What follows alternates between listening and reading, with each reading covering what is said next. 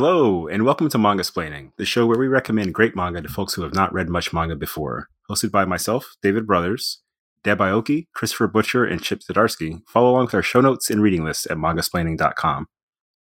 This week, we are taking a walk on the wild side, let's say. this week on Mangasplaining, we are going to put our fans to the test by making them read Akira Hiramoto's Raw Hero, translated by Co Ransom, lettered by Phil Christie, and published by Yen Press. This is the book that I like it a lot. It's extremely sleazy, and it makes me feel slightly guilty about liking it because theoretically this stuff is bad. But when I read this, I laugh a lot, and it's really. I don't know, like it, it hits a, a note that not many things do, despite being very over the top and even grotesque in some parts, like grotesque in the sense of being out of proportion. And the short version of what this series is about is that Chiaki has several younger brothers. He's the oldest in the family that their father has passed away. He's the one in charge. And they are dead broke. Like they can't afford chicken skewers. They use plastic bags as backpacks. It's really bad. And he keeps bombing job interviews until one day he stops a young lady from being molested on the train and finds out that she was not being molested. It was a sex game. And the guy who was doing the groping side of the sex game offers him a job going undercover with some supervillains, basically. Things get much worse from there. The art is very explicit, so there should be probably a content warning for shady sexual things going on. it was I, I found my hard copy of this it was wrapped yeah. for your pleasure. Yes, this is definitely a shrink wrapped book. And I feel like I should the like reading sleazy stuff exploitation comics there's a little guilt that comes with it because it's exploitation like it's theoretically bad it's a little bit edgy but at the same time i think this stuff really strikes a nerve that maybe more mainstream works wouldn't so i wanted to bring it to the mangasplaining crew you know, Deb always brings us very award winning and like high class works. Chris always brings us like the heartstring tuggers, things that make us weep. Chip is our ingenue. He's the one who's into the cool stuff. He'll bring us things based in enthusiasm. I was like, what is my role here? What am I doing? And I realized that I'm a creep and I'm a loser. I don't know what I'm doing here. so, with that said, oh Chris Butcher, not to call on you first. I know we tease you a lot, but I'm genuinely curious here. What did you make of Raw Hero? It wasn't until your introduction that I remembered what this is like. I was like, God, this is. I was reading this and I was like, this is like something I liked once.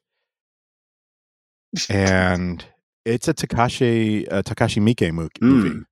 It is an over the top like there's so much sex but it has nothing to do with the plot it just keeps escalating in bizarre ways it's gross but that's like very deliberate like it's very orchestratedly gross and it reminds me a lot of when i was really into takashi mm-hmm. miike movies and and i'm not talking like i'm not talking about the cute one the great yokai war i'm talking about like the awful ones the awful awful ichi the killer Audition, graveyard ones. of empire yeah, I'm trying to think of the one where it just kept getting crazy until they blows up. Oh, never spoilers. never mind.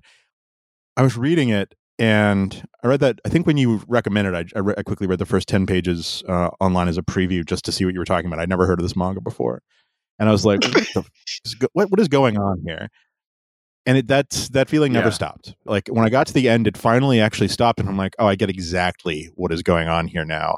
But I could, I still couldn't make the connection of like trash cinema. And this is like, you know, and I'm Chip. I, I'm so sorry if this gets you in trouble. this is like absolutely as if someone who's like a trash cinema auteur is asked to make a Marvel movie. And he's like, oh, I've, I've got a fucking Marvel movie for you. Here we go.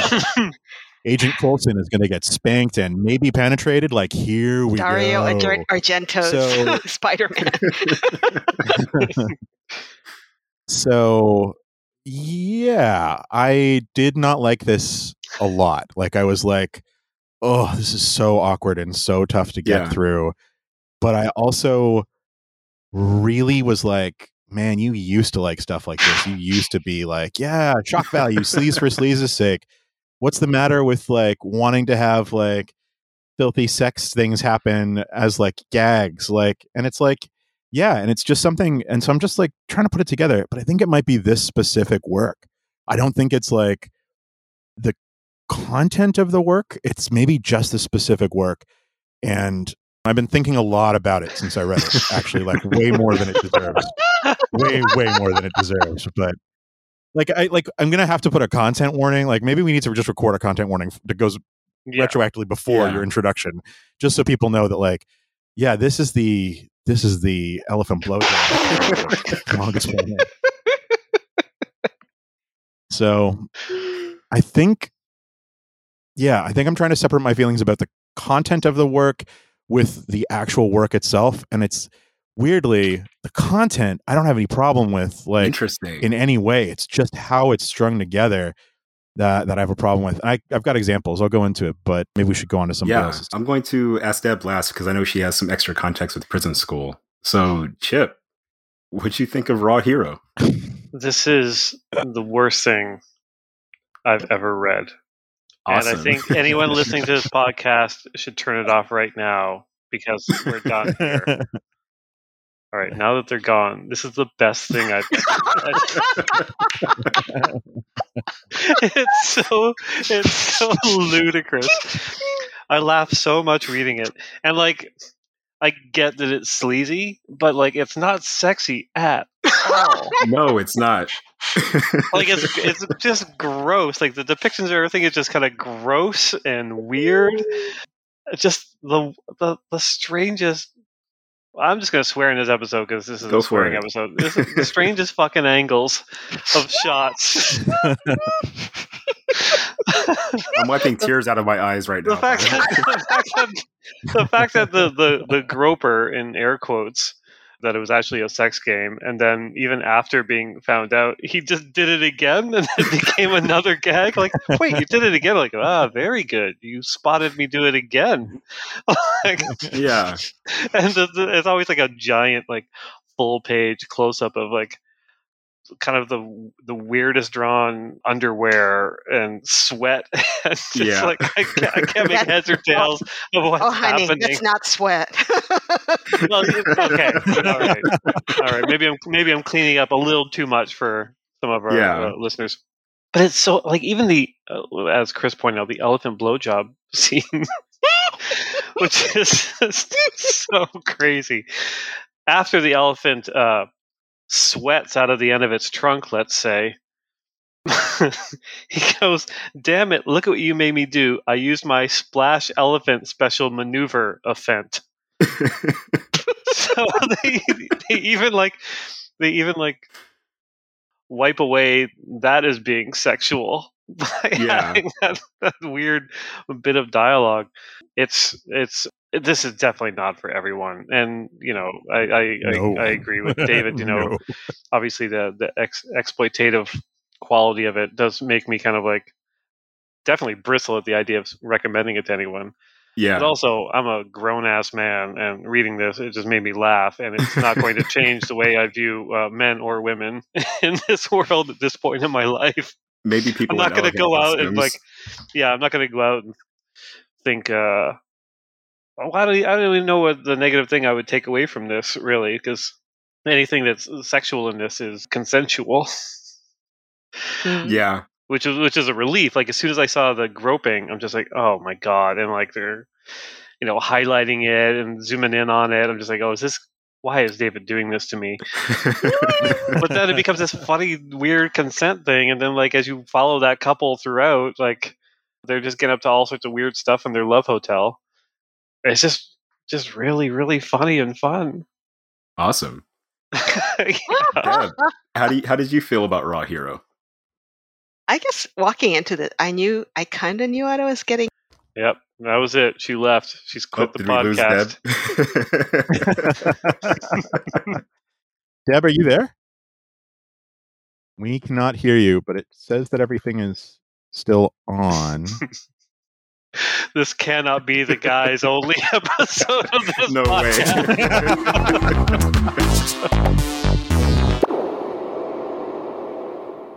deb what did you think of raw hero i'm going to tell you i, I walked into this with pure cringe like, yeah i thought i, I was going to hate this And but I got to tell you that I was curious enough to go get volume two.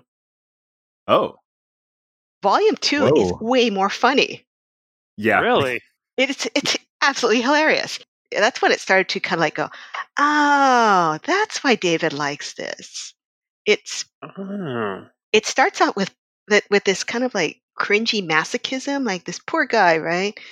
He like thinks he's doing the right thing. He meets the wrong guy who who who's going to give him a job, and then as the story goes on, that guy, the boss, just gets st- into stupider and stupider situations.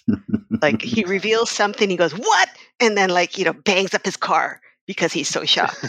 and then, then, there's another part where he's like, the main character calls up the boss and says, "Oh, by the way, I I, I met this super evil villain, like this super most wanted villain," and the the boss goes, "What?"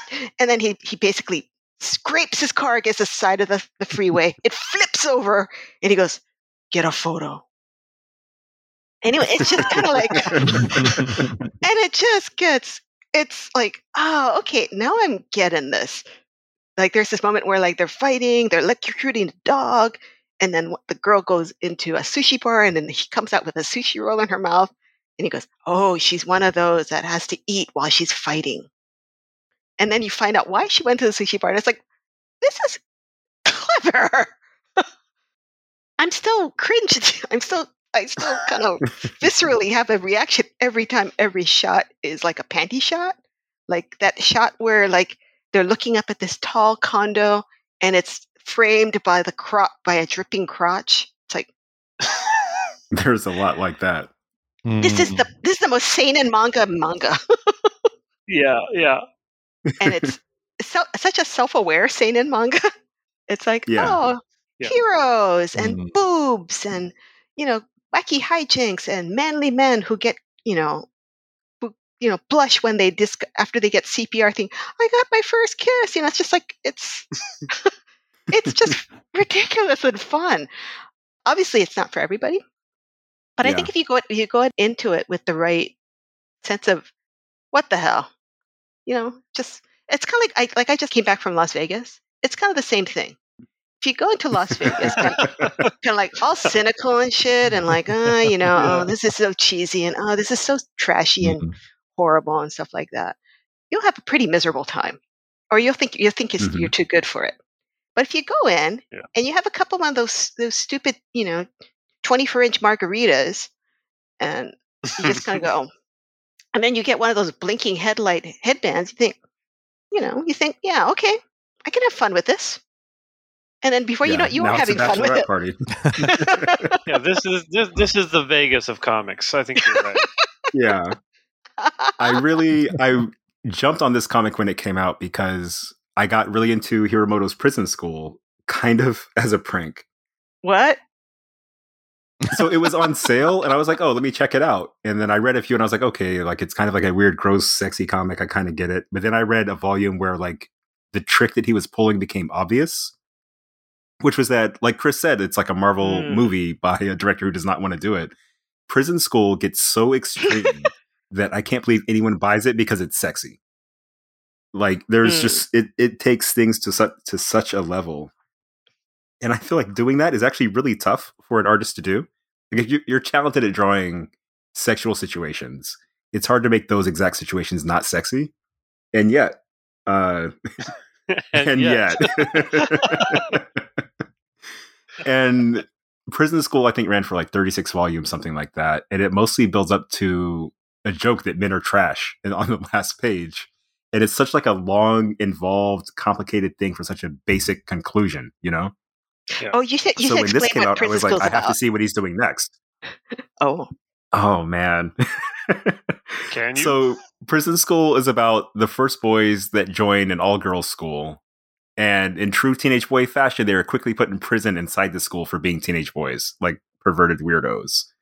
Maybe but it's, it's like, like peeping or something. Like this is extremely sexual. Prison school is even more in your face about it. Yeah. Like all the boys are horny weirdos. There's a legendary scene where one character explains why boobs and butts are like just utterly irresistible. And it has to do with evolution and like the rise of man crawling on all fours. It's a lot. and it's so much a lot that it's it, it becomes incredibly funny, I think. And this book's sort of the same thing. Like they're just building stupid joke on stupid joke.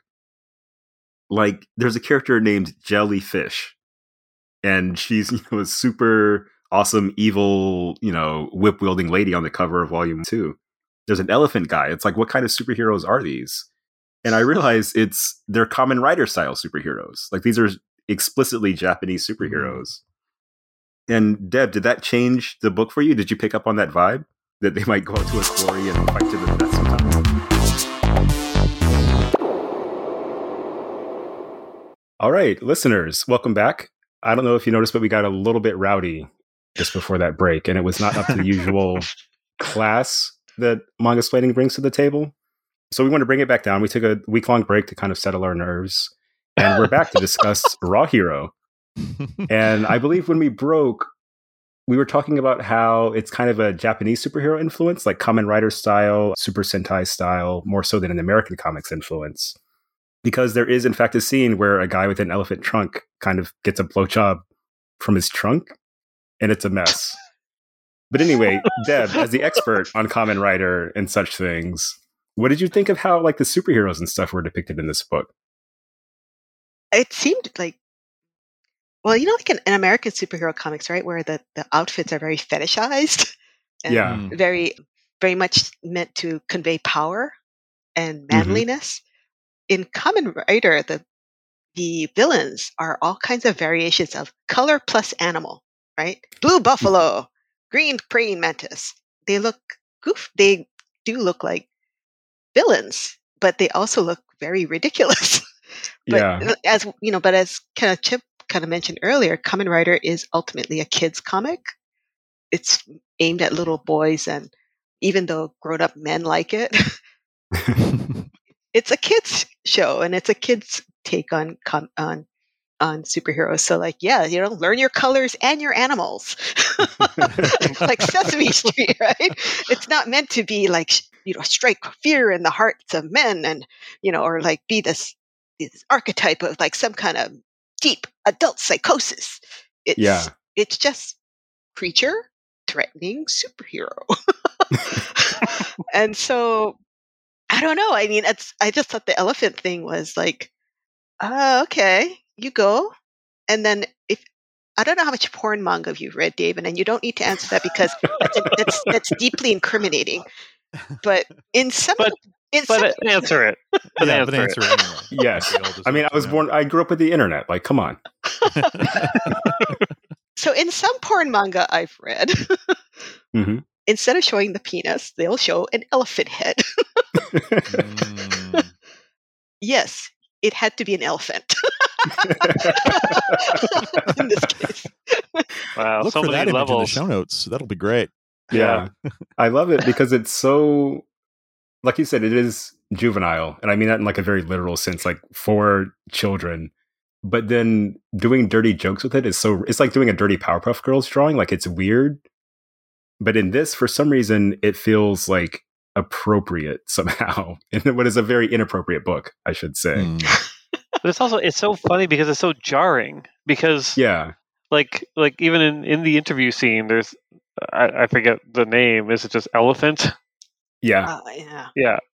Like he's the only ridiculous character. like the other two are just sexy ladies looking cool and badass and like the other glimpses we get of like heroes and villains or whatever are like cool sexy badass and there's just a guy who's just got like an elephant head and a yeah. sexualized which, trunk which is largely obscuring his field of vision yeah, yeah. It's one of the worst. It's one of the worst superhero costumes I've ever seen. Sorry, dude. Razorback in the Marvel universe has exactly the same costume, except it's a pig head instead of an elephant head. It looks a lot cooler on Razorback. it does. Yeah. uh, put it put it in the show notes, Chris. Let yeah. let the audience decide. That's an Instagram yeah. poll right there. Yeah, this exactly. is something. the elephant does one thing that that I don't think Chip has seen yet, which is that some manga characters have strange speech patterns. Well, they'll like maybe yeah. say the type of animal they are or like say something cute at the end of the sentence. And it doesn't really go for this guy at all. It's just super no. awkward every time. I kind of feel like this is a weird translation choice, right? Because in in in Japanese, elephant is zo. Mm. So he could say blah blah blah blah blah zo, blah blah blah blah blah zo, blah blah blah blah zo. That makes way more sense. But there's no yes. there's no short way to say elephant, right? In English, so he has to say blah blah blah blah elephant, blah blah blah blah elephant, blah that's, blah. That's that's interesting because it really it really changes the joke. Like I guess the decision is to drop that or to add a fent at the end of everything, which is so ludicrous. Yeah, like it really, it really it, changes actually, that joke. Oh, I loved it. I loved it's it. It's funny that you guys are calling it out because that was like my favorite part. Is like, oh, they gave this character so much character that it's like ridiculous. Yes, totally ridiculous. yeah, like, yeah. No, I loved it. About Don't the get me wrong. Fonts and stuff like this that. This is all like, admirable. So good. yeah. I, w- I want to ask Co Ransom how he came up with this decision because it. Yeah. Like it's it's funny like cuz the first time he ended with a fent, I'm like, "Oh, that's okay. I get I kind of get that." And then once I realized that he was going to do it with every single sentence, yeah. It, it it almost killed me. It was amazing. I have some Kamen Rider trivia, and then I want to pick on Chris a little bit. Mm-hmm. But oh, the first two people Kamen Rider fight are named Spider Man and Batman building on the oh. animal thing that Deb was talking about. wow. So they know what they're doing. Yeah. But Chris, you had something you wanted to mention from the last episode that you wanted like, to bring I mean, up. It's it was a week ago. You're going to have to remind me. I'm sorry. it was a movie comparison with Takashi Miike. Oh yeah, I, I was like, since we were taking a break, I actually want to re-record my whole opening statement. But yeah, I went back and watched some of Dead or Alive by Takashi Miike, and it was just like oh, that's what this manga is. Dead or Alive is a like is notorious for being for having every Miike thing, but all in one all in one movie, and it's really gross. It's a police procedural ostensibly, but it's a yakuza gang war thing. And the first, I think, I think it's ten minutes are like a nonstop, like quick cut thrill ride through like yakuza like violence and gore and whatever. It's like you've got to see this movie at least once and it's exactly it gave me like the same vibes as the beginning the first chapter of raw hero where it's like you start off and it's this like shojo romance manga that is interspersed with this like superheroic fight that's interspersed with this building exploding that's interspersed with this like close up on a lady crying and she's nude and she's drawing this shojo manga and it's just like and then it cuts to like all right, we're in a we're in a scene again, and it's like normal and boring, and it's like a little familial scene, but it just keeps building and that weird again has exactly that structure. And if you've never seen Dead or Alive, you're probably a better person than me. I just keep going back to he shows up at like a porn shoot to interview somebody who knows something about this like yakuza, and it's like a girl like full on having sex with a dog, and you're just like this is a movie I am watching and there are other people around and I feel like I saw that in the theater. Wow. The Toronto International Film Festival. Ah, right. yes, the International Film Festival. The International Film. It's the con of Toronto. it has yeah. Takashi Miike movies. Back, you know, back when it was cool. So it's yeah. like, yeah, this is there's like a real like trash cinema exploitation vibe to this that if it took me a second, it actually I actually thought it was just bad in a lot of ways and it turns out it's like no it's it's on a different level and you're either on this level or you're you're absolutely not.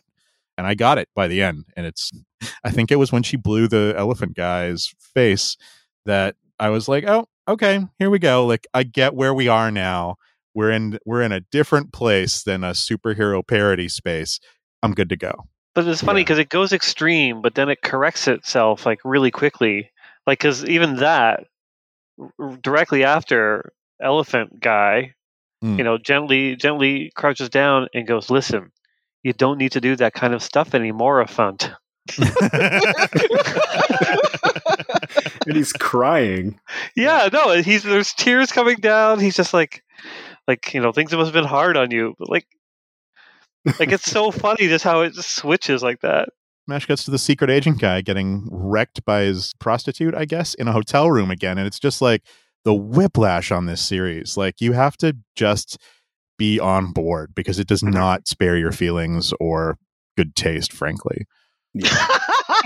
I, th- I think Deb will agree that prison school is kind of similar in that it starts as one thing. You're like, okay, it's like a weird sex comedy. but then like it doesn't hit that top of the roller coaster moment and then come down. It just keeps going up and up and up where the sex keeps getting weirder and weirder and the proportions get stranger and stranger until one of the characters, he was like the big chubby guy, is as tall as a like a house by the end of the series, and people are writing on him as part of the. I like, didn't the get that far games. in this manga. Wow. Prison school Wow. goes to so many different places. And it's just like what Chris is talking about. And I think it's also here in Raw Hero where it never stays in one place too long because there's always like another step to take, another like way to amp up the violence or the sex or the action. Yeah. But the, yeah, there's like there's stuff that he he- like he he makes fun of a lot of things like the like when they go off on a mission. The first to die are those without guts, and then the one Yeah. guy goes like, "Wow, the guy with the most guts did die. What's going on here?" like it keeps poking a hole in the idea of this like super dangerous supervillain team who are actually really kind and caring. Yeah. One of them's a dog. Um, The leader's kind of like a loser looking guy named Ryu Hoshi. And I don't know if any of you remember the 90s, but for the longest time, that was Ryu from Street Fighter's rumored real name. what? Oh, Oh, really? And I'm convinced this is like some kind of stupid joke about that. It's like so on the nose. I love that he looks basically exactly like Winter Soldier. Oh, snap! like, like Sebastian Stan as Winter Soldier. Yeah. Yeah, and their their big nefarious plan is to graffiti. That that was also like really funny. Just like the the white on white graffiti not reading well. Uh, So I've read four volumes of this. I have the fifth volume Oh, yet wow. to read. Wow. and it doesn't it stays like this all the time like it's a Right. very different manga when it gets to the part where i'm at like all the characters are better established the superheroes are more of a presence but it still kind of isn't about anything and i think Yeah. that's one of my favorite things about it is that it's just sort of like there's a plot we'll get to Yeah. it eventually yeah, there's no larger themes at play here. no Isn't it just about humiliation? and trust is the weird thing like the humiliation is like the forefront but then it's also this guy finding a place where he belongs that's full of weirdos Because prison school was about masochism. Yeah, very much so. Hmm. Uh, spoilers: Does he have to continue the charade of being dressed as a lady? Oh, he gets Does he several eventually costumes. just like it?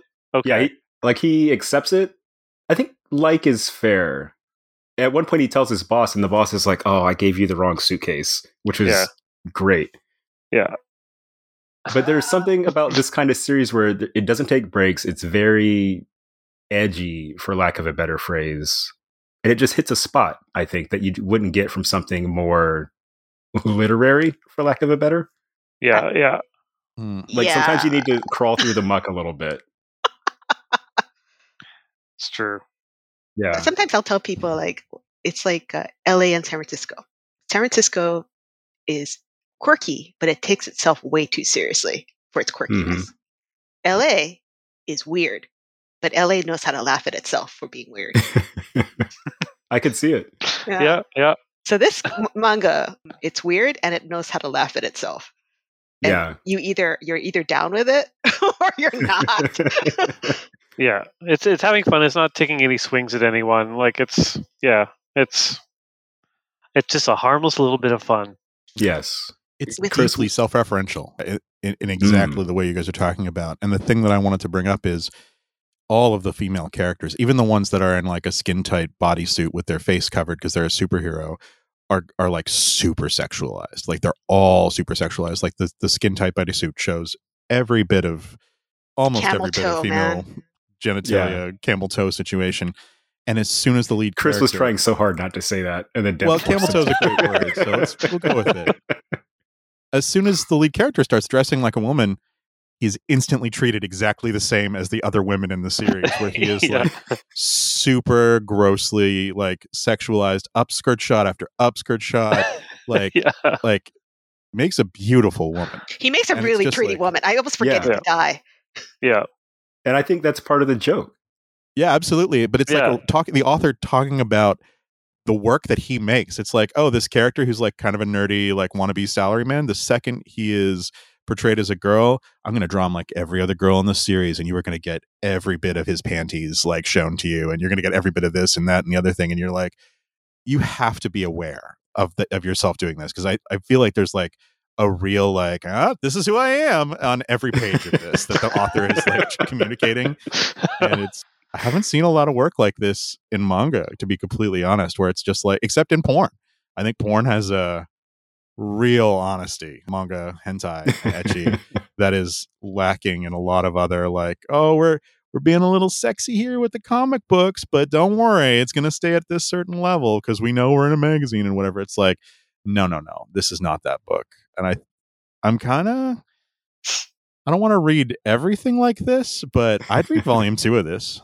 Yeah, you should I'd read volume going. two volume, volume two is when it really clicked for me like uh, yeah. this is funny. uh, what before that, I was just horrified.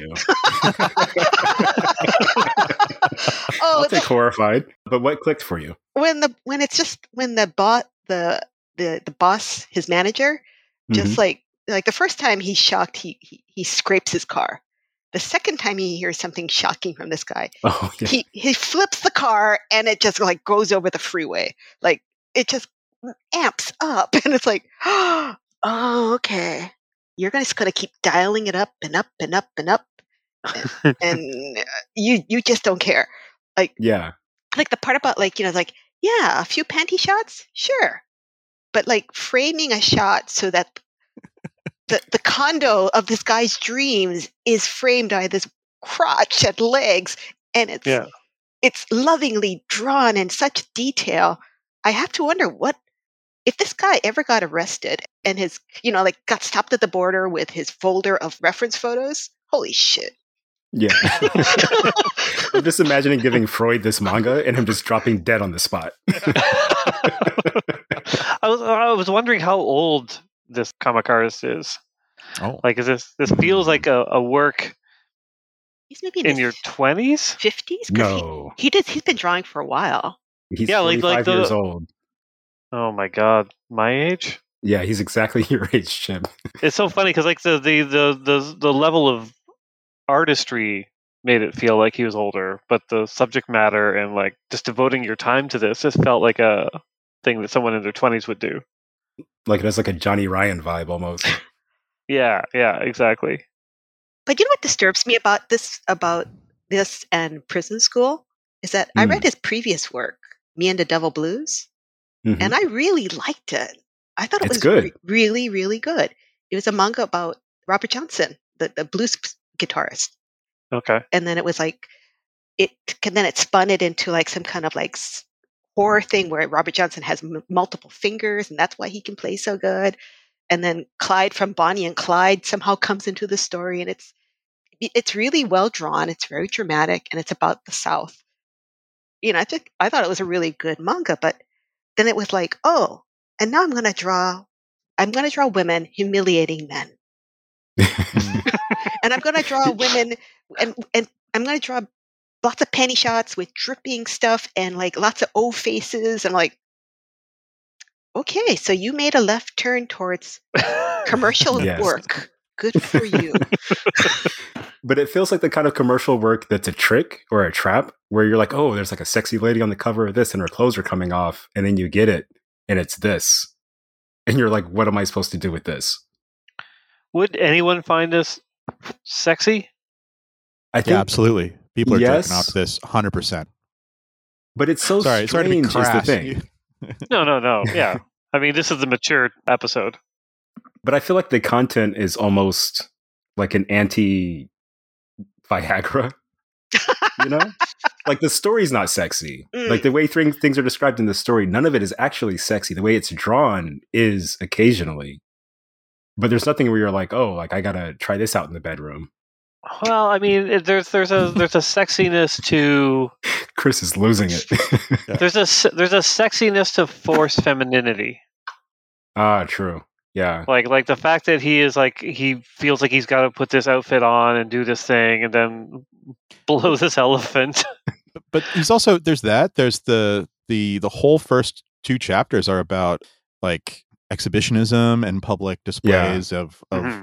sexual stuff and like the yeah it's there's so much in here that is like hmm, this is why I thought this guy's an accomplished mangaka for sure he's not a young dude because it's like self-aware like mm-hmm a lot of people just put their fetishes into manga or their or any kind of work that they make and they're not really aware that they're doing it this guy is like very aware of what he is into and it is on the page and not only on the page but he talks about it being on the page as well in the yeah. manga mm-hmm. itself so that's why it's like oh yeah this guy's a little bit more accomplished because he's not oblivious to what he's doing you know what i mean and i think that that's yeah.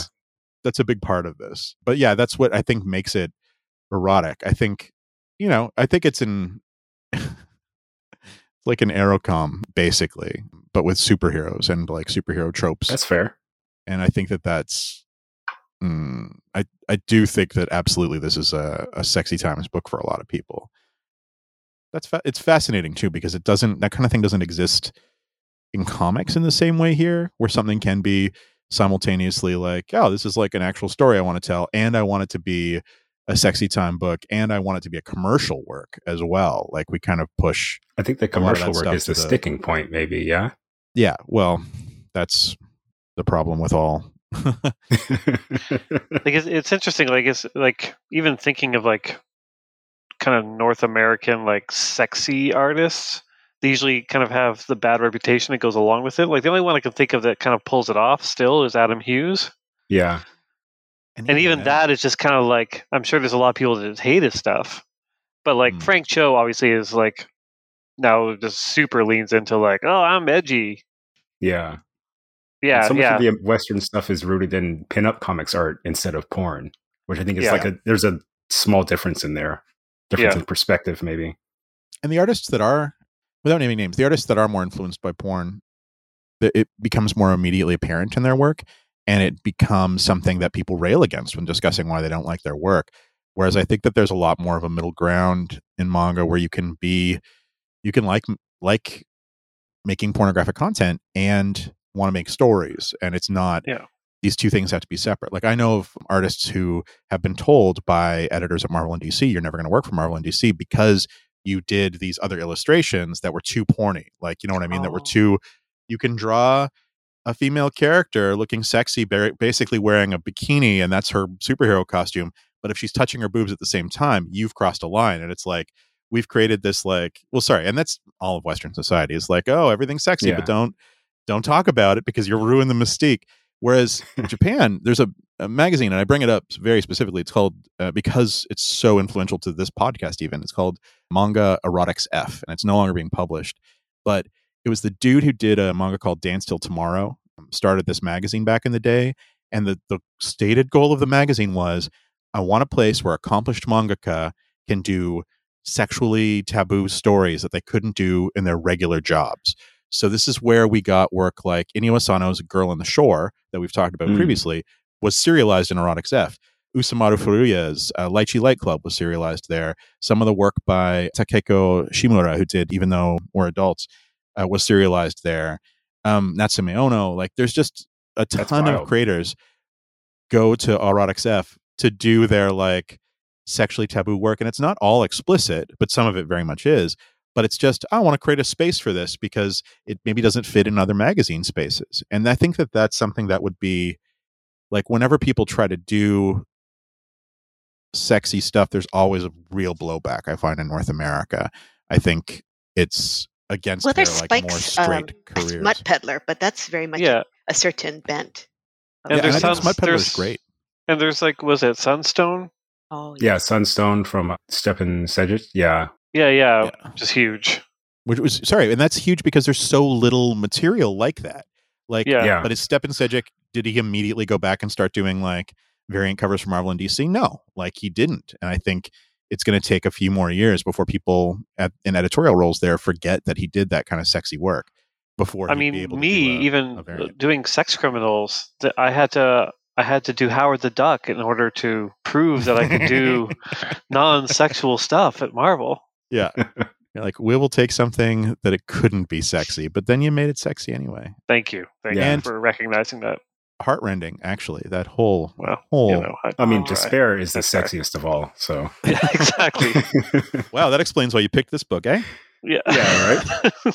But so would manga erotics f i'm really interested in this. Would it be analogous analogous to penthouse comics in the 90s where a bunch of mainstream artists kind of went and did their thing? No. More serious. Comic uh, Or Artie, I not guess. No, not no. The American not version no. of it does make more sense in that way. But Penthouse is like you say something's Penthouse, right? And you have an immediate idea of what it's supposed to be, which is uh, more than Playboy. And so a lot of the Penthouse comics, I've read all of Penthouse comics. It was just a thing we carried at the Beguiling when I worked there, and it was just like, yeah, some people get in there and they want to just tell dirty jokes and do their dirtiest cartoon stories. Whereas Erotics F is like, I have a really important story that I want to tell about when I was a girl in high school and fell in love with my cousin who was a girl in high school. And then she goes and gets married. And it's like, I thought we were lesbians together.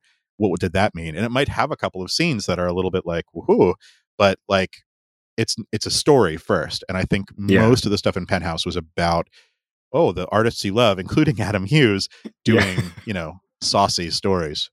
Well, there is um, that thing like when when when artists are given the opportunity to like finally you can do this they tend to go a bit wild mm-hmm. and just like go ah look at me i'm doing penises and boobs ah so there's not really because there's not a, a long-standing culture of it like i think if something like penthouse comics kind of continued to today and it was like kind of a regular part of the scene then yeah. artists would be trying different things there that weren't just like kind of more in your face stuff like kris anka and myself tried to do a little bit of that with white trees oh. uh, the book we did for image which had like like orgy stuff happening, big hard penises, like like we, we went we went in on that and it's great. but it's but it's but it's part of the story right? Like it wasn't mm-hmm. just like oh we're free of marvel we're gonna just we're gonna we're gonna lose it. And like, i don't know like and we didn't get any blowback or anything from that. The only time i ever got blowback for sex stuff from marvel was when we got Joe Quinones to do a variant cover for Sex Criminals, and he did our main character with a duck bill on, like Howard the Duck, on the ground as as Susie was dressed in a trench coat, feeding him breadcrumbs.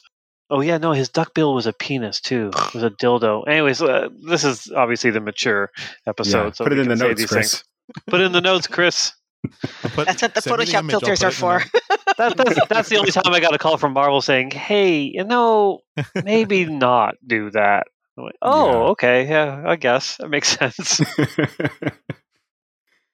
Chris also had a good point about it being very self-referential, self-aware, because there's a mm-hmm. moment on page 156. It's just after they get decimated by the superhero and they're bleeding in the van, where the main character gives their partner CPR. Mm-hmm. And they're like, how does mouth to mouth work again? Do you breathe in or out? I don't know, maybe I can just do both. And this is totally the moment w- in any other anime where the main character is rescued by like the tough like female character and falls in love. Mm-hmm. And you can see it in all the art. Like she's suddenly drawn with like a very soft filter. Like he's got the wide eyes, like, oh, I can't believe that happened. And calling him a gutless coward is so romantic. Like they're hitting all the tropes. Yeah, yeah. Followed up by what page 164 when he's like, I've got kissed for the first time. And yeah. He's just, he's just overcome.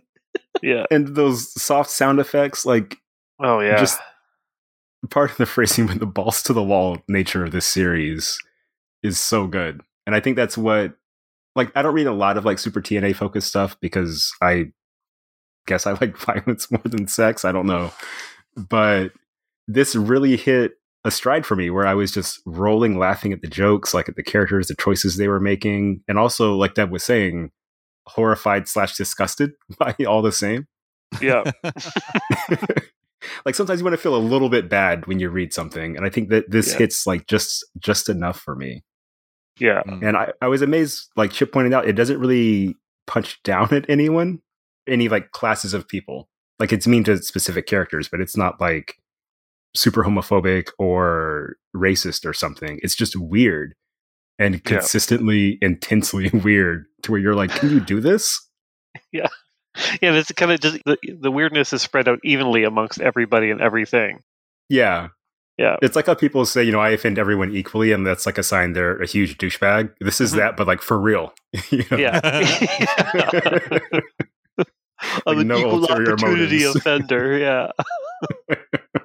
I think because it's so self-referential, it forces me as a reader to be like, wait, I have to read this closely to get what they're doing because it feels so on the edge of something like good or bad, even though it's mm-hmm. probably neutral in the end. It's just ridiculous. Neutral. Yeah. Hmm. I don't know about neutral.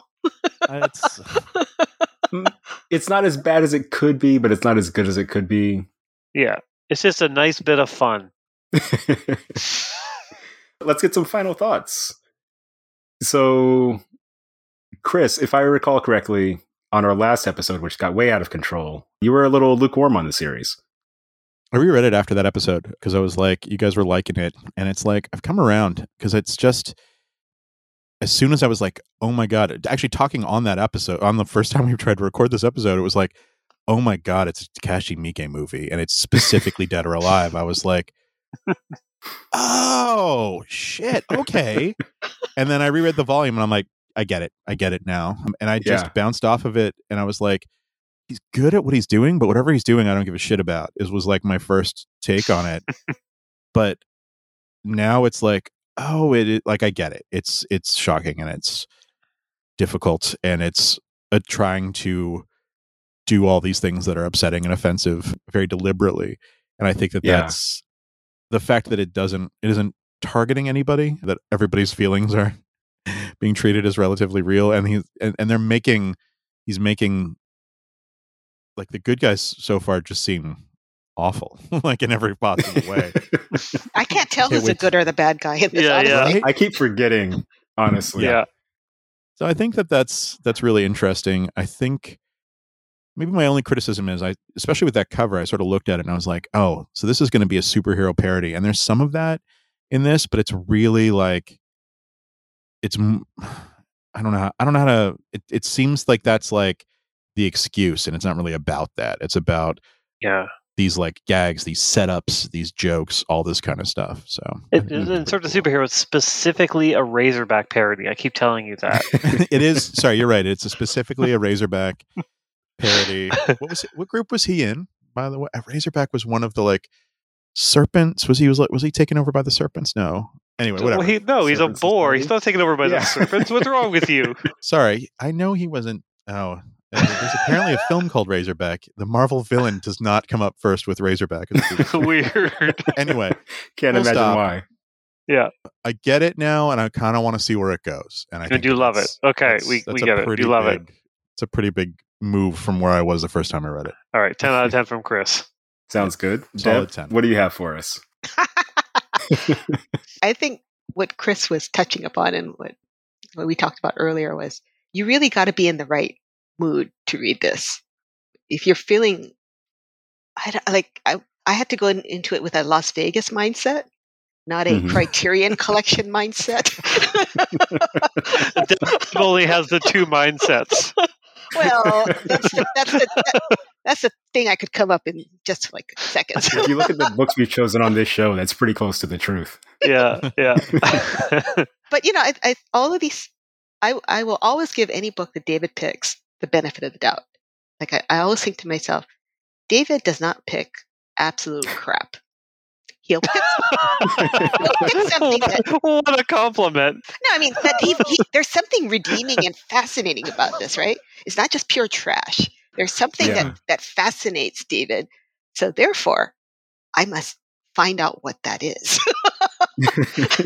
and so I'll keep reading, you know. Whereas I think sometimes, like I'll I'll read like a first chapter of something that like this and go, "Oh hell to the no," and I'll throw it across the room, like like Kurt Hassler and your licensing choices. I have, I have questions for you. But somebody has to license these things because somebody wants to read them. It's not me. But then, you know, so that's why it wasn't in its original plastic until you told me yeah. to read it. I mean, there went that my resale value on this book, right? yeah. Yeah.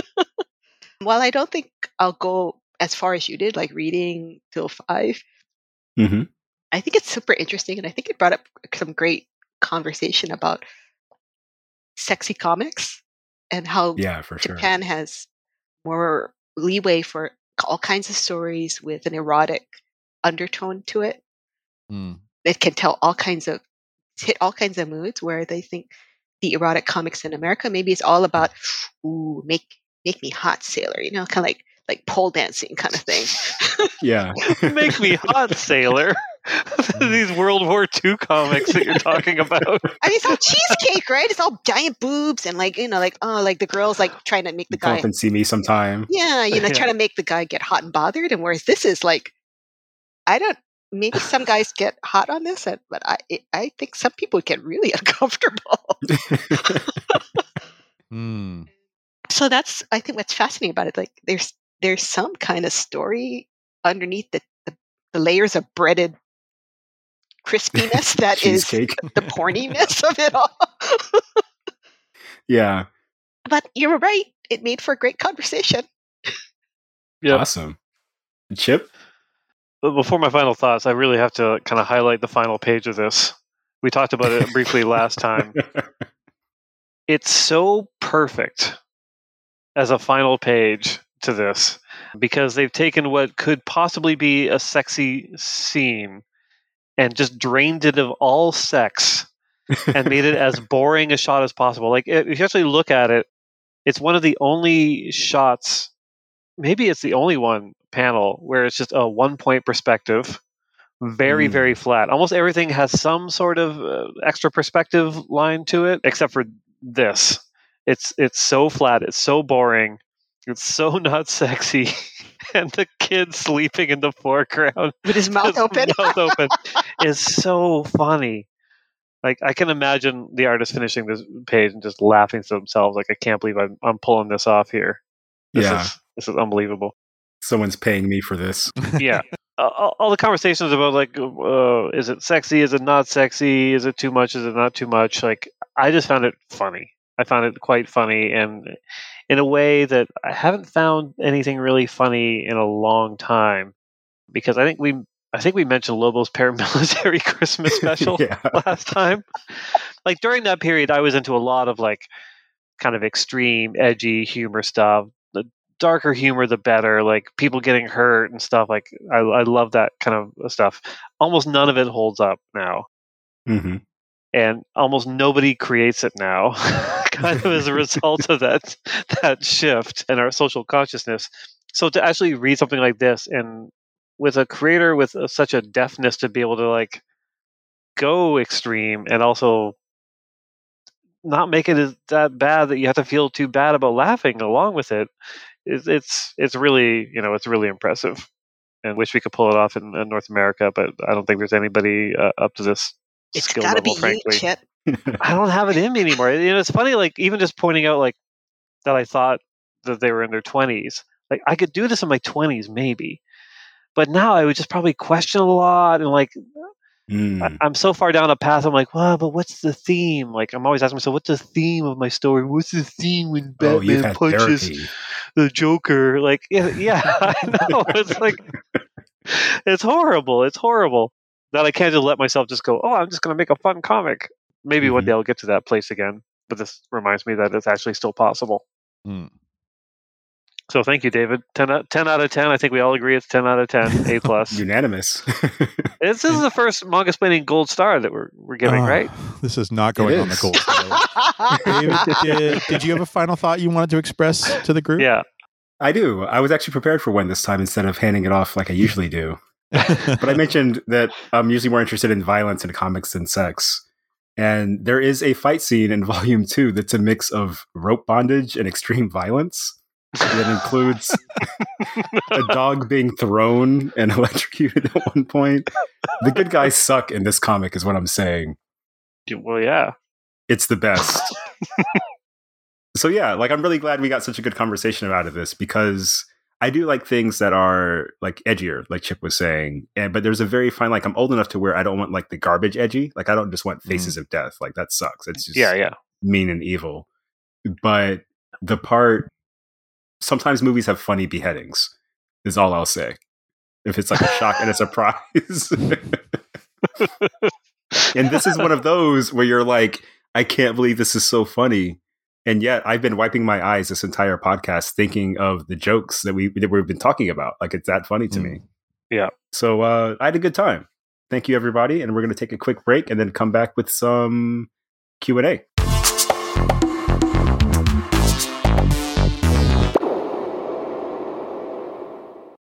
Save big on brunch for mom, all in the Kroger app.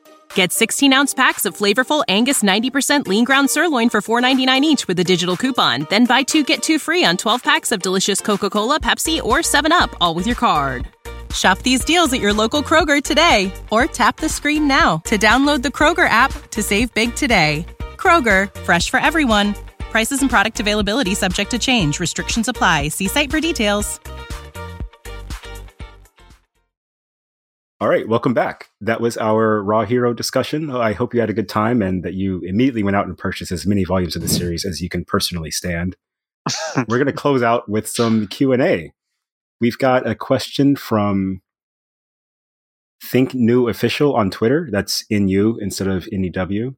Hey, Mangasplaining. Are there any notable examples of mangaka being visibly influenced by Western superhero comics? And this is a good question because we've talked a lot about the reverse, you know, people influencing American or Western artists like Tsutomu Nihei and Nick Dragotta, for example. And I guess I want to ask the gang, like, I know Yusuke Murata, who draws One Punch Man, clearly has a big X Men, like Jim Lee influence, for instance. But who else is on the list for you two, Deb and Chris? What do you think? Well, I guess the obvious one is My Hero Academia. Mm. Kohei Horikoshi he like some of the covers of My Hero Academia look like Mar- old Marvel cover formats, and All Might and the other American Hero Star are very much modeled after American style superheroes, very muscular, very larger than life.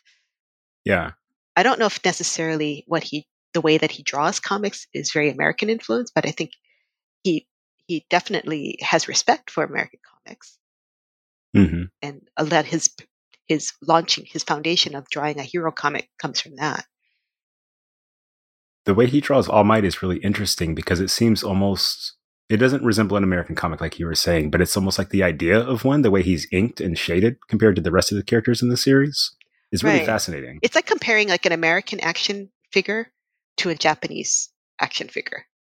Like, yeah. Like there's the American toy figures, like the, the male characters are super, the muscles are super defined and very like bodybuilder like, whereas mm-hmm. the figures in Japanese are like very fluid and soft looking. You know, or, I, I, yeah, I, I, mean this this is a bit of a diversion, but I I never really thought about it before. Like, but how did that start in American comics? Like, what is it about like North American comics scene or North American culture where like like extreme muscle man became the symbol of like just straight up masculinity. I guess we just love strongmen from the circus in the 1800s, and it just yeah, that's like the root of it, right? Uh, it's got to be, yeah, yeah. And then I guess when professional bodybuilding kind of became a thing, it yeah. probably originated in America. It feels like an American thing. There are a lot of early comics too that adapt Western myth, like someone like a Hercules character or or things mm. like that. Mm. Like not quite as yeah. grotesquely over muscled as things kind of got in North America, mm-hmm. but definitely this like mythical hero is always in North American tellings is always like a big muscular dude. Whereas it's interesting. Yeah. I, I went to a, a temple in Japan and it had the guy, the god that first inspired sumo, and he is like not as like big and fat as you might think of a sumo wrestler, but still pretty big dude, but has something closer to like a North American superhero muscle build. But it's this like statue from like a hundred years ago like it's really interesting that this mm-hmm. That these do exist in Japan, but for the most part, these kinds of like heroes are not big, muscular, like physically like whatever dudes. And I think that that's actually one of the things that makes manga sort of look like like like Kamen Rider is like a muscular character, but would be like the skinniest dude on any Marvel superhero team. like yeah, maybe yeah. even more yeah. than Spider Man, depending on who's drawing him. You know? Yeah, it'd be the Doug Ramsey of the. Put that in the show notes, Chris. yeah, but that's America, right? I mean, like a, a, a handgun would be sufficient to kill somebody.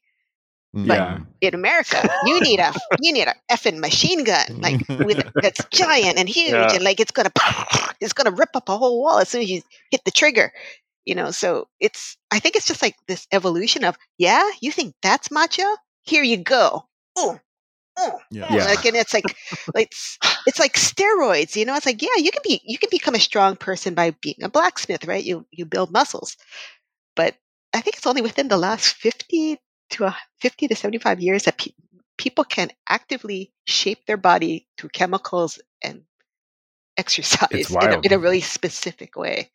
Yeah. Not not and, and not building muscle because you are doing something, you know, labor intensive like and producing something. You are just producing muscles.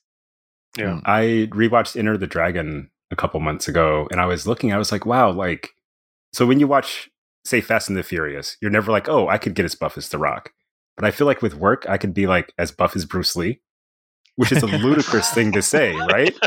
But he's hot. But if you look at it comparatively, like Bruce Lee is way more attainable than The Rock. mm. Yeah, I could easily off. just be Bruce Lee. I could just wake up, like maybe a few crunches, I'd be good. Yeah. but Chris, what do you yeah, have? Back on us? topic. Sorry, I digressed. no, that was that was that was me with my dumb. Question. No, it was great. No, it's good. I, it's funny because I was going to say before you went on a tangent that All Might in his depowered form looks like Johnny the homicidal maniac, like Jhonen Vasquez character. he doesn't. It's true. He looks like oh he's drawn in from like a completely different series than anything else that's going on.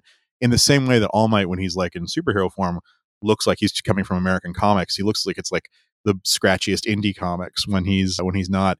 And I think that that's fascinating. I wonder. I would love to have asked Horikoshi. I would. I wish like someone had asked him because I bet that would have been an yeah. awesome answer.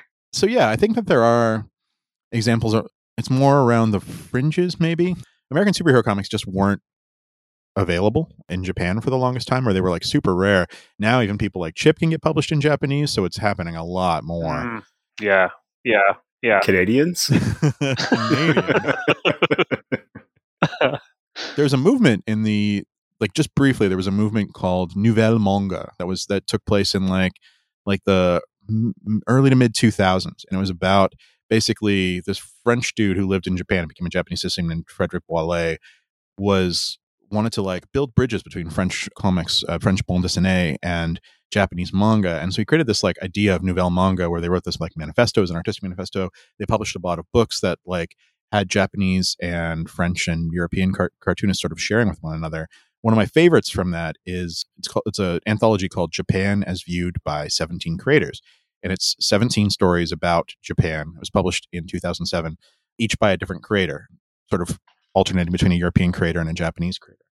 And I only I, I, just I checked before I mentioned it to make sure it is technically out of print, but Book Depository has lots of copies in stock below cover price. So if you're looking for a good recommendation, I highly recommend that one. It's got Taiyo Matsumoto and Jiro Taniguchi in it, among many others But the thing that I that always comes to mind actually when I think about like Western influenced on manga is Minetaro Mochizuki, who made Dragonhead. We all like a certain age of manga fan know Dragonhead. It's like such a good suspense thriller manga. I'll do the I'll do the pitch because it's a, it's available digitally. It's not unavailable. Group of kids, they're on a train, they're going on a field trip, they're on the Shinkansen, they're just about to go through a tunnel they see Mount Fuji in the distance, and then there's a white flash, an explosion just before they go into the train tunnel. Seconds later, an earthquake. The train derails inside of the tunnel. One boy wakes up. All of his classmates are dead, except one who's hunting him. Dun dun dun. Dragonhead, 10 volumes, published by Tokyopop back in the day. Really, really good. It's available in digital from Kodansha, like in its available entirety. in digital from Kodansha. Go run out and get it. So he's it's really good. The next work that we see from him, from Minetaro Mochizuki Sensei, literally looks like he took four years off and read nothing but Adrian Tomine and Daniel Clowes comics, and it's called Chisa Kobe, and it is like a almost like a French bande dessinée, like clear line Tintin style, as filtered through like you know the clear line work that Tomine, the simplicity, the like simplification of forms Tomine and, and Clowes did, and he's doing manga like this now, and so he's got like many many volumes where it looks like Adrian Tomine or Dan Clowes moved to Japan and started making manga, except it's like this dude who drew a thousand percent different like five years prior, and I've I've it's never been published yet. I think it would just really piss off Dan Clowes and Adrian Tomine. but I would love to see some of his work get published one day. He finally had a book published, and it was he did the manga adaptation of Wes Anderson's Isle of Dogs, which I think is Dark a whole like it's like a meta joke that he did this adaptation. It was released in English. You can you can bet it in print. You can get it digitally. But yeah, that's like I'm gonna put this in the show notes. But if you've ever wanted to see what like a Western influence might look like on manga, and you and it's not oh I like to draw Iron Man. this is the this is the book for you. But yeah, there are absolutely Japanese mangaka who are influenced by Western comics, especially superhero comics, and honestly, Marvel publishes most of them. There have been books by Gurihiru that mm. are definitely show Western influence. There have been books by Sana Takeda, who's had a Western influence on her work. Yeah, there's just like a ton of people that have like anytime you see a Japanese cartoonist working on a Marvel comic, it's because they love Marvel comics and they've internalized at least a little bit of that art style. And if they haven't internalized that art style, they work on the books directly in Japan, and maybe they get translated through Viz a little bit later on. and I think that that's a really interesting thing. The cartoonists that did the Tomine style work, like, what are the stories like? They're slice of life, everyday weirdo are they, stories. Are they awkward and? Yeah, yeah. They, like I mean, the they same... are. It's I've only read a little. They're available in French, which is how I okay. actually discovered them. My French isn't good enough to sit down and plow through four volumes at 300 pages a piece, but I will say that like yeah, they're they're stories that are everyday stories that are a little bit weird, a little bit off the beaten path sort of a hmm. thing. And I think Deb, you were going to mention you were mentioning, you know, in the break the work of like uh, uh, Bambi and his Pink Guns author. Oh, um, Atsushi Kaneko. Kaneko Sensei, yeah, he's someone who's drawn a Western influence, but again, it's not from superhero comics. Like it's more from like David Lynch and like Rat Fink illustrations and things like that. So his work is like really Charles Burns. Charles Burns has been a really big influence on his work, and he's doing commercial, like commercial-ish, I guess, comics for like Shogakukan and Kodansha and stuff like that too. So yeah, the Western influences don't always come in the way that you expect them to come. Maybe uh, mm-hmm. is something I want to say. And all, all, images of, of all this will be in the, the show notes. After interviewing manga creators for a couple of years, I've learned that there are a couple questions that will always bomb. One question is asking a Japanese manga creator, which American superhero would you like to draw? I don't even like that question. Most, or like, what, what American comics have you read or do you like? And most times they'll say, I read none of them. I'm sorry, I don't have never read any of them. I've maybe seen Spider Man movie. How about Spider Man? They always say Spider Man because they've at least seen the Spider-Man movies. So I guess sometimes what's it finds what I what I find really funny is I think American comics fans sometimes think that American superhero comics are as popular as American superhero movies around the world, and that's just mm. not the case. Yeah, that's really not the case. Yeah, I've got one last example. It's relevant to Chip actually. Mm. There's a manga creator named Yukito Kishiro who did oh. Battle Angel Alita. Mm. Mm-hmm. And back in the 90s, there was a one shot Battle Angel, Alita, like a solo story that ripped off a bunch of pages from Frank Miller's Elektra Lives Again. Oh, really? With Lynn yeah. Varley. Yeah, it's super obvious too. And it's it's not the dark side of like that kind of exchange. Like, you know, swipes happen, but it's interesting to see it in a manga almost, you know, like line for line because it wow. still fits the storytelling. You know, it fits like the vibe of that artist. But the influence is like a little bit too much so it's instead of an homage, it's a swipe. I, I, would I would love to see it. Like, is it the is it characters, faces? Like, what is it? You remember when they were fighting in the graveyard around yep. the tombstone? That scene totally ripped off. Like all of the, wow. the bodies. Yeah. yeah, yeah. It's pretty awesome. It's really. I mean, it's bad that plagiarism's obviously not something you should do, but like as someone who likes comics and likes manga and Western comics, it's like a cool window into what was making an impact at the time. Yeah, yeah. It's funny. It's like um, anti-plagiarism when it kind of directly affects things, but yeah. when it's so far removed, it's like, oh, that's just more interesting, really. Yeah. Like, it's not like, oh, I'm so wounded that you copied my work halfway across the world in a market that doesn't really touch our market. Like, it's like Todd fun. McFarlane and Batman Year Two having Akira backgrounds. Like, it's kind of the same thing. I know. I just saw that. That was crazy. Like it's not even just like it's not even a trace. It's just like it's exactly it. A stat, yeah. He's yeah. it in. It's great. I love this kind of interplay because you know I love both, not genres. I love Western and Japanese manga, obviously, mm. and seeing the way that both of my favorite things have influenced each other always kind of makes me like both more. You know? Mm. Yeah, yeah. So this was a great question. That. Thank you very much for this question. And anyone have any shout outs? We can wrap it up and get some sleep. Shout outs. Uh, uh, um, mm, mm, mm. I just I just read friend to all comic people Alex Segura.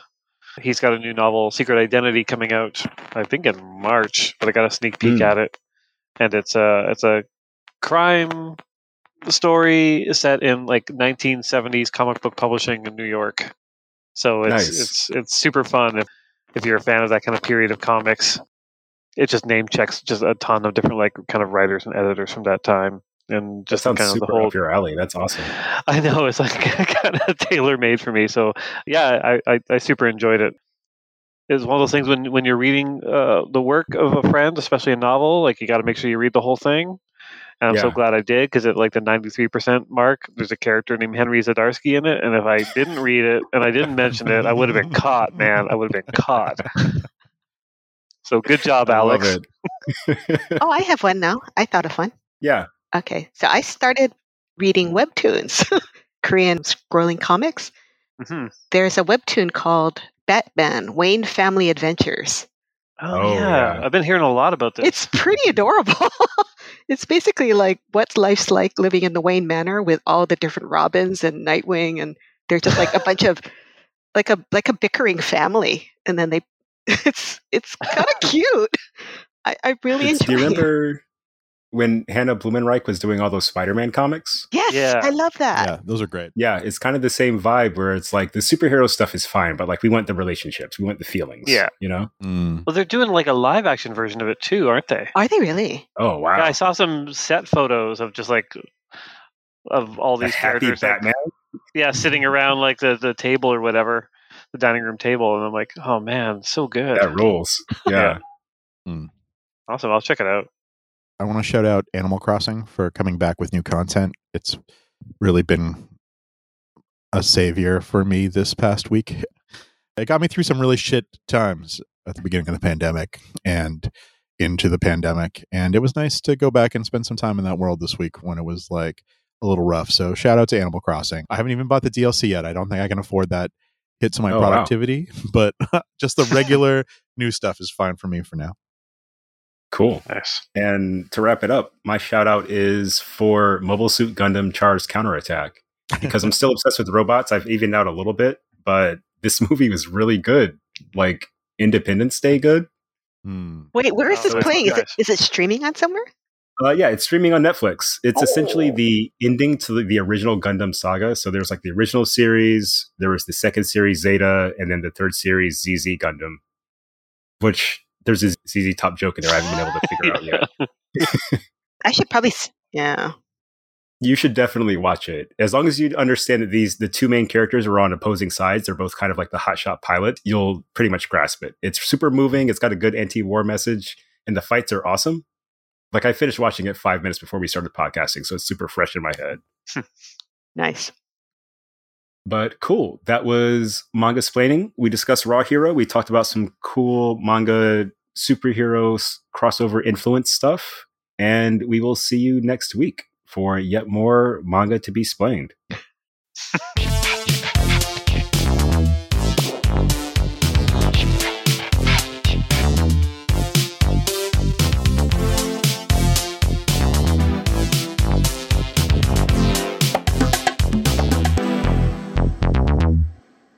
This has been Mangasplaining, episode 38. Thanks for listening. For our next episode, we'll be discussing the manga Look Back. Want to pick up a copy? Usually, we tell you to consider supporting your local comic book and manga specialty shop and that you could find one near you at comicshoplocator.com or to check out your local library for print and digital lending options. But this one is another digital exclusive, so please visit viz.com to read it. You can follow along with our complete reading list at mangasplaining.com. Thanks to DADS for their musical accompaniment this episode.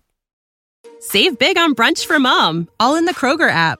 Get 16 ounce packs of flavorful Angus 90% lean ground sirloin for $4.99 each with a digital coupon. Then buy two get two free on 12 packs of delicious Coca Cola, Pepsi, or 7UP, all with your card.